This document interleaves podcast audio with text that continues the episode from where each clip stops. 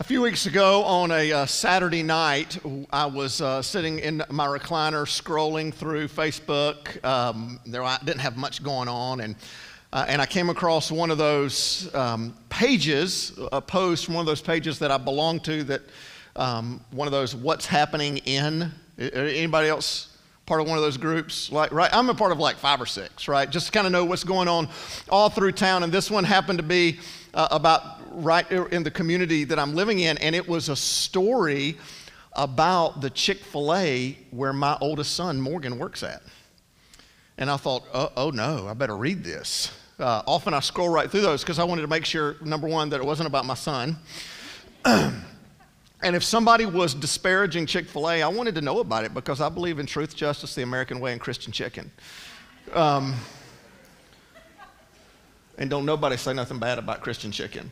Um, so I just wanted to read about this, and it was actually a post from a mom of a young lady that works in the outdoor drive through for the Chick fil A. And uh, this uh, man had come through the drive through and he rolled the window down immediately and he asked the young girl, first thing he did is start witnessing to her. He said, Do you know Jesus? And she said, Yes, I do. And they, they had a brief conversation about being Christ followers. And, and he ordered a milkshake. She brought the milkshake back and uh, it had some milkshake on the outside of the cup. And he asked her if uh, she could use the towel that she was holding to wipe off the cup if she would mind. And she told him, she said, Sir, I'm, I'm really sorry because of COVID regulations. Like, we just, I can't, I can't do that. I'd be happy to go get you a cup of water, small cup of water, and several napkins for you to wipe the cup off. So he said, That's fine, go do that. So he comes back, hands, uh, she comes back and hands him the cup of water and is about to hand the napkin. And he says, Will you dip the napkins in the cup and wipe the outside of my cup off? And she said, Sir, I, I wish I could do that, but we can't reach into people's cars because of all the restrictions right now that we have. And in his anger and immediate frustration, he just threw the cup of water on her and drove off. And the, the post was, was, was littered with comments about how people saying that that just is typical of Christians, right? And in fact, it was really interesting. There were several of our mountaintop people I saw posting and replying to saying, no, no, no, that's a bad representation. That's not who we really are. That's, that's not the way of Christ followers. But for some in the world, that's a perception. And for them, their perception is their reality. And that wasn't in Seattle, and that wasn't in Denver, and that wasn't in Miami. It was a mile from my house. And I believe that we are called to change that perception. For the last few weeks, we have named some God sized, huge, audacious goals and dreams by 2030. We said that we believe that God is calling us to reach 10,000 people. That uh, God is calling us to reach 1,000 baptisms. And we only have 999 to go. We had one this morning, right? Since we announced that, we're counting that toward that 1,000. 1,000 thousand baptisms in the next 10 years, and unite 100 churches in our community together as the seed of revival in our city. And we believe that we are called to invite people in, to speak the language of the community, to invite them to follow Jesus. And I just want you to know, I think we are capable of so much. I think that we have the capacity to reach so many for Christ. You are talented. We have an incredible facility. We have a great name in the community. We have a staff that works hard and wants to work hard to help you, to serve you, to lead you. We have rock star volunteers. I, believe that God's called my family uh, to be here and called me to preach the good news in this place. And I think you're ready to invite your friends. And, and I think we have a community that is hungry, that is a community that's hungry for, uh, for purpose, for meaning, and for the grace that we believe in. I think we have the capacity to reach many. Those are some big, audacious, huge numbers right here.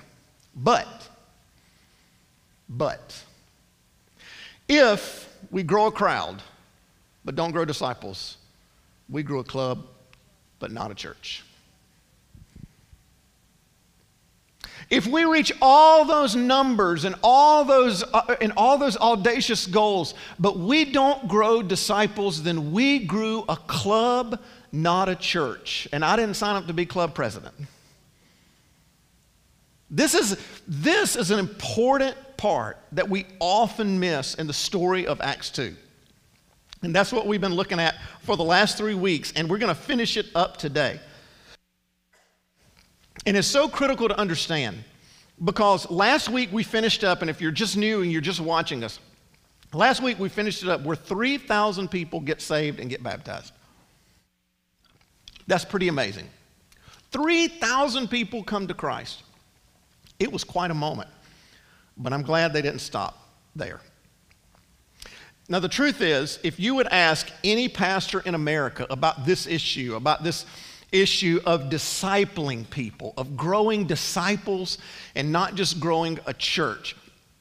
There is not a pastor in America that would say, oh, yeah, we are killing it at this. We are knocking it out of the park. In fact, every pastor I talk to says that this is the biggest struggle. This is the biggest, or, and there's a reason. It's really hard to do.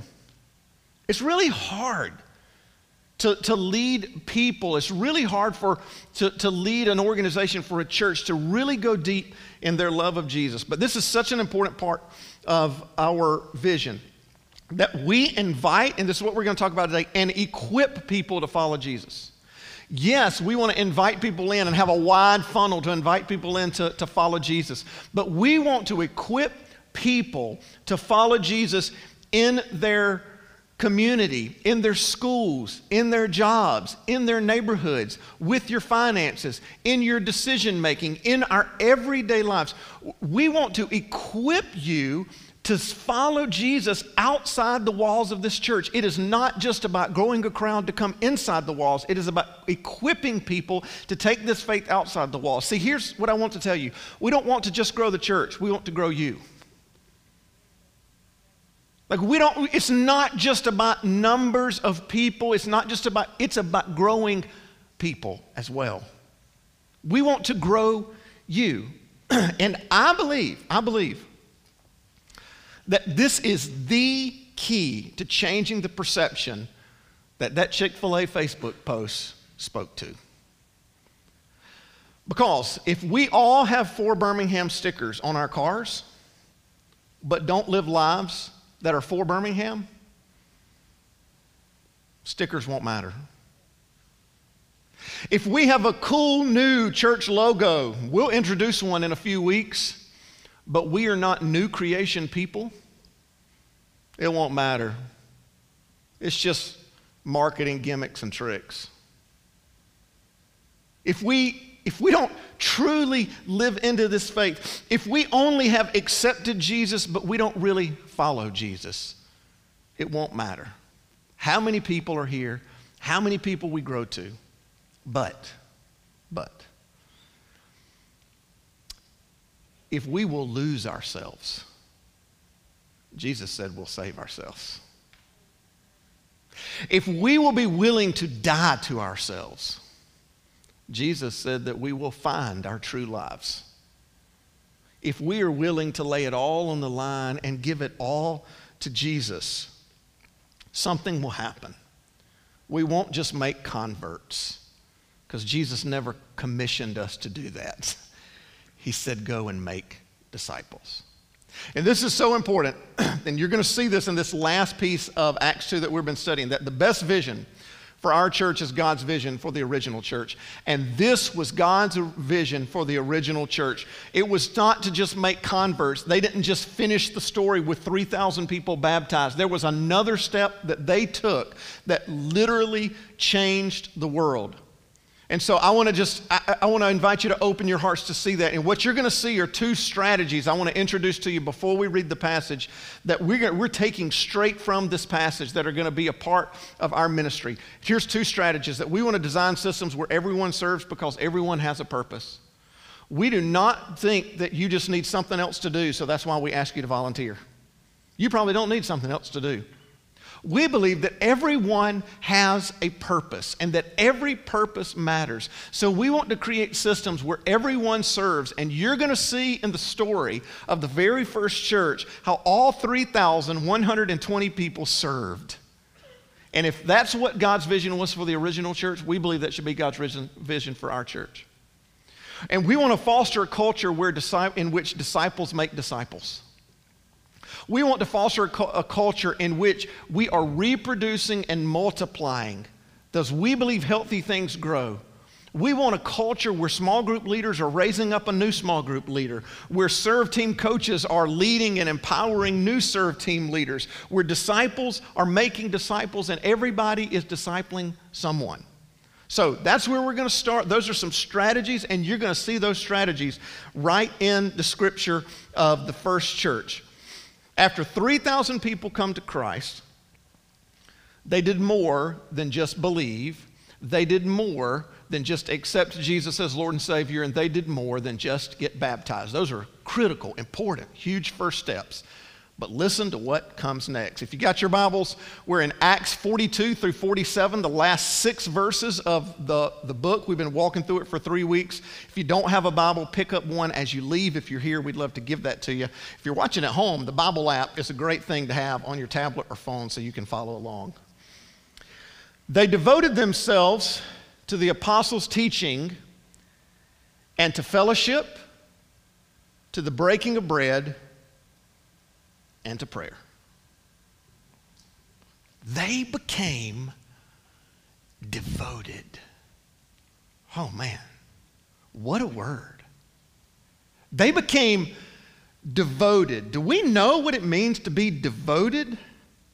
Peter preaches the very first Christian sermon. 3,000 people get baptized and get saved, and those 3,000 people become devoted. They didn't come up to Peter after the sermon and say, That was a pretty good message, Pete. We'll be back next week. But by the way, the coffee was a little cold, the music was a little loud, and children's ministry was a little chaotic this week. But I'm sure you'll get it figured out by next week. If not, James and John are holding services down the street. We might check it out instead.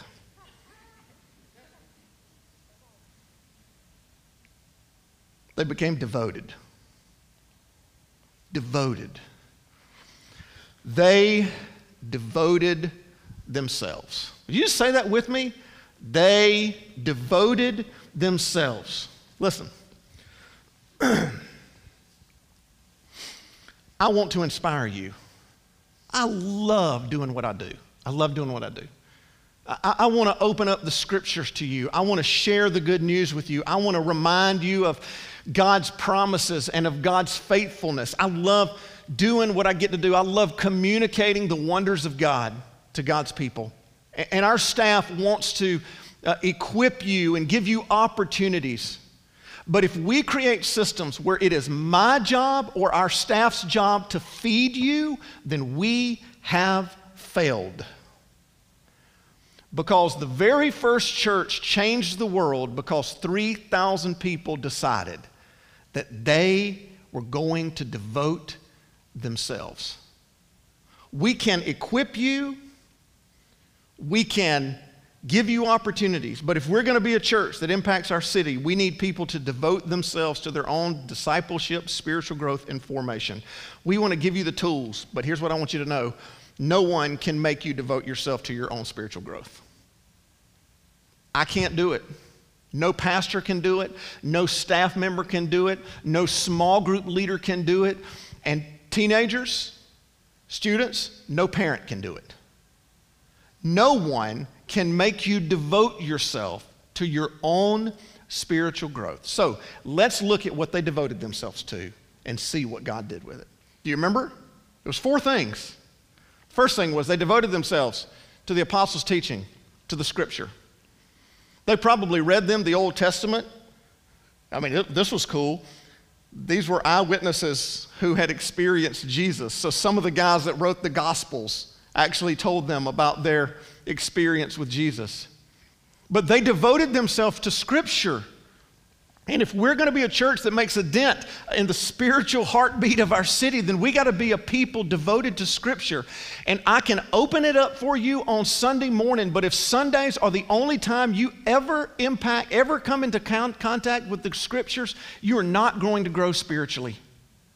And I can't make you get up 30 minutes earlier to read it or stay up 30 minutes later or make you take your lunch break. No one can make you do that. But you got to wrestle with this. You, you got to take this in. You got to let it wrestle with you. You got to let it challenge you. You got to let it impact you. You got to let it make you mad sometimes and pray about it. You got to let it get inside you. And 30 minutes or as my staff might say, sometimes 37. 37 minutes on Sunday morning ain't enough. They devoted themselves to the apostles' teaching, they devoted themselves to Scripture. They devoted themselves to fellowship, to each other. They devoted themselves to one another. They devoted themselves to relationships, uh, to, to joining together. If you've, if you've been in church for a long time, you've probably heard this word, this is Greek word for fellowship that Luke uses, that he writes here. If you're new to church, this might be a new word for you. So, um, so this will be a new step for you today. But it's the word koinonia. It, it, the Greek word for fellowship is koinonia, and it means intimate covenantal relationship. This means, this means that that they were in covenant with one another. They were committed to one another.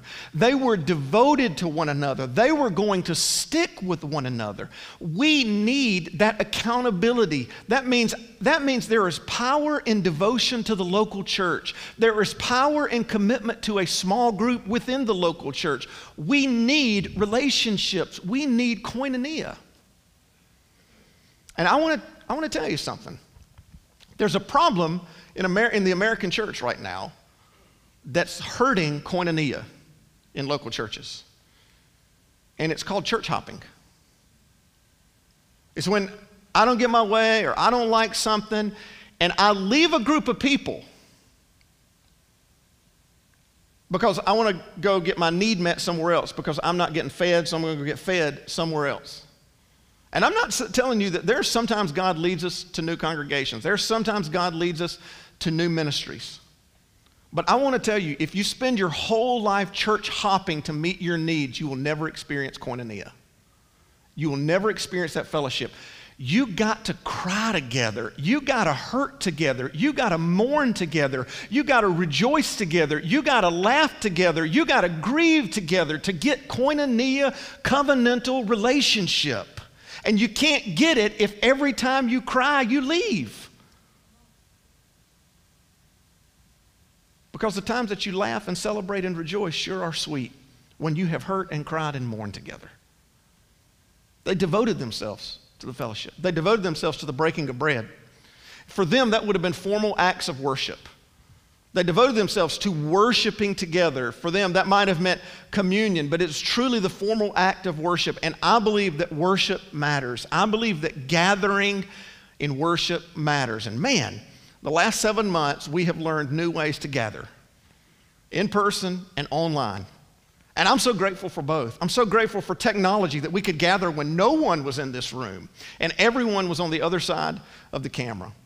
And just this week, I've had so many people, uh, I don't know, I've just I've run into two or three or four people this week who, who have just said, hey, I wanted to tell you I'm watching every Sunday, but you know, we've got some health concerns, so we're still at home. Thank you so much. I know so many of you are watching right now. And here's what I want to here's what, what I want to invite you to. I want to invite you to devote yourselves to gathering, whether it's online or in person, to make Sundays a priority. So somebody is going to be watching this on demand. So if you're watching this or listening to this on demand, and we all have vacation and we travel or we're working sometimes, and that happens, or maybe someone invited you to catch this message after the fact, and we're grateful. That's why we provide it. But you can watch a sermon on demand, but you can't gather on demand. So I want to invite you, if you are at home online and you've got health concerns and you need to be online for a while because of those health concerns, I want to invite you to make Sundays a priority. Gather at 9:15 or gather at 11. We want to make those, those times a priority. If you've got two or three people in your family, or maybe some neighbors, or a small group that you are seeing, but you're not ready to be in a crowd and don't need to be for health reasons, what if you gathered with those people on Sunday? But even if you're by yourself, I want you to make Sundays a priority. Hey, there's one more invitation. If you can gather in person, let's make Sundays a priority. And if you're there for health reasons, I want you to be healthy. But if you've got into the habit of watching online because you figured out your PJs were more comfortable than your jeans, maybe it's time to come back in person. And hey, good news, you can wear sweatpants to mountaintop, nobody cares. Amen? If you're at home for health reasons, you stay home as long as you need to. And this will all be over one day, and I have no idea, but we provide this because we want you to be safe. But if you can be here in person, let's gather. There's something that happens, whether we gather digitally or whether we gather in person on Sunday mornings. The last one is that they devote themselves to prayer. That just means they prayed. devoted themselves to prayer. We're making prayer a part of our worship, uh, uh, a part of our community uh, in January with a day of prayer fasting once a month. But this has got to be something that we devote ourselves to. If we want to see the supernatural move of God, then we need to pray to a supernatural God to do supernatural things in our midst. And maybe that explains what happens next. After they devote themselves to the apostles' teaching, to the fellowship, to the breaking of bread, and to prayer, it says this Everyone was filled with awe at the many wonders and signs performed by the apostles. And I believe that everyone in our community, if we will devote ourselves to these things, will be filled with awe. And I believe miracles will continue to be happening. I believe marriages will be restored. I believe hearts will be healed. I believe addictions will be broken. I believe lives will be changed if we will devote ourselves to the things of God. The next verse, verses double down on their commitment to one another. And I want you to listen to how many times it says the word together, that Luke writes the word together in the next few verses. All the believers were together and had everything in common. They sold property and possessions to give to anyone who had need. Every day they continued to meet, say it with me, together in the temple courts. They broke bread in their homes and ate together with glad and sincere hearts. They were together. They shared life together. Their financial contribution was a part of their commitment to the fellowship and devotion to the fellowship. And if we're going to be all the church God uh, wants us to be, it's got to be a part of our discipleship. And it's got to be a part of your life if you want to grow. You will never learn to fully trust God until you trust God with your resources. I mean, if we just all tithed and gave our 10%, there's no telling what God could do through all of us together. They gave sacrificially together. They shared together. They served together. And then, here's the cool thing they didn't stay together. They went out into the temple courts, which in Jerusalem would be where the biggest crowds were, and they began to live into the community and they begin to share in the community and they begin to speak into the community. They begin to love in the community. They begin to lead other people to Jesus in the community, out in the temple courts. And if we're going to accomplish our last two goals that I want to share with you, it's going to take all of us serving together, giving together, living together out in the temple courts in our lives. So here's the last two goals for the next 10 years that we have. The first one is to empower people to serve through 104 Birmingham projects. It'll be 99 after Saturday because you're going to give eight full size. Come on, you could do king size. You're going to give eight big pieces of candy as a, as a For Birmingham project. Over the next 10 years, we want to do 100 projects just to be outside the walls of our church. And the last one is we want to give $2 million to global and local ministry partners over the next 10 years giveaway. Right now, we give a little over $100,000 uh, to our global and local ministry partners. So you figure that would be a million dollars over 10 years. So we're going to have some catching up to do on the back end, but I believe in you. And I believe we can do it. And I believe in big, God sized dreams. But we will never reach those goals without a church full of devoted people. We can't staff our way to this, friends. We can only disciple our way to it. But I want you to see the closing verse. It's stunning. It's stunning. It's, uh, it's one of the most powerful verses in the whole New Testament. It's one of my favorite verses. And it's the exact opposite of the Chick fil A Facebook post. Listen to what Luke writes Praising God and enjoying the favor of all the people. Whoa. And the Lord added to their number daily those who were being saved. We live in a world where people think Christians are judgmental and hypocritical, and uh, we, we're, we're full of condemnation. But they lived in such a way that they enjoyed the favor of all the people in the community. And I just want you to think about this. Imagine a world where Christians lived in such a way to enjoy the favor of all the people.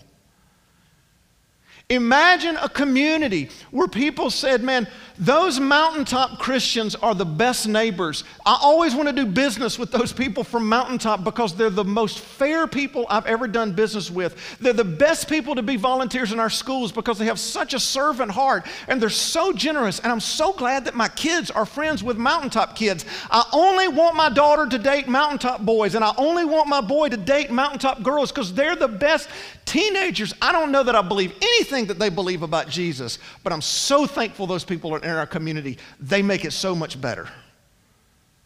Can you imagine that world? Can you imagine that world?